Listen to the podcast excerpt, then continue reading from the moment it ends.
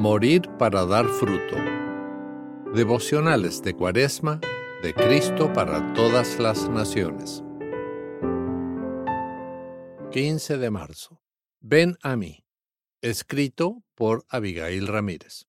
El texto para hoy lo encontramos en Juan capítulo 7, versículos 37 y 38, donde dice: En el último y gran día de la fiesta, Jesús se puso en pie y alzó la voz diciendo: Si alguno tiene sed, venga a mí y beba.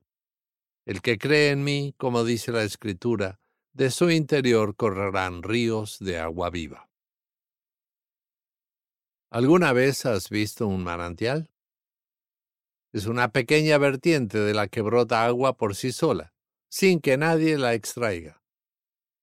Es interesante que, si seguimos la trayectoria de este pequeño hilo de agua, podemos ver cómo se va transformando poco a poco en un camino de agua que cada vez se hace más grande, hasta formar un río grande y vasto de agua que fluye.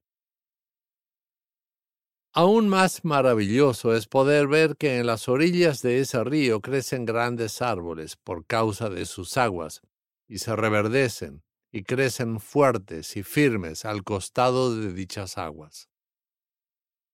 Sin lugar a duda, el agua es maravillosa. Un solo sorbo de ella es capaz de salvarle la vida a un hombre que sufre de deshidratación. El agua es tan valiosa que solo un poco de ella puede hacer la diferencia entre la vida y la muerte de un ser viviente. Sin embargo, aún más valiosa que el agua es la presencia de nuestro Señor y Salvador Jesucristo en nuestro corazón. Algunas veces pensamos que el trabajo que Jesús hace en nuestra vida al inicio es pequeño e insignificante.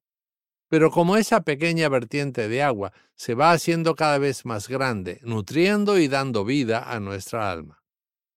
Del mismo modo en que nuestros cuerpos no pueden vivir un solo día sin agua, sin empezar a languidecer, nuestras almas no pueden vivir sin nuestro Señor Jesucristo, quien es nuestra agua viva.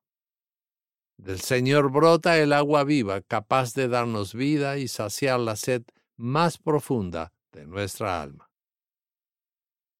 ¡Qué alegría es poder recibir el agua viva que nos da Jesucristo, nuestro Salvador! Oremos. Señor Jesús, ayúdame a buscar siempre el agua viva que solo tú sabes dar, y sacia mi alma con tu amor. Amén. Para reflexionar.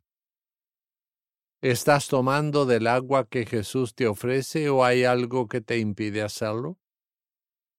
¿Qué debes dejar de lado para que Jesús te transforme en un río de agua de vida?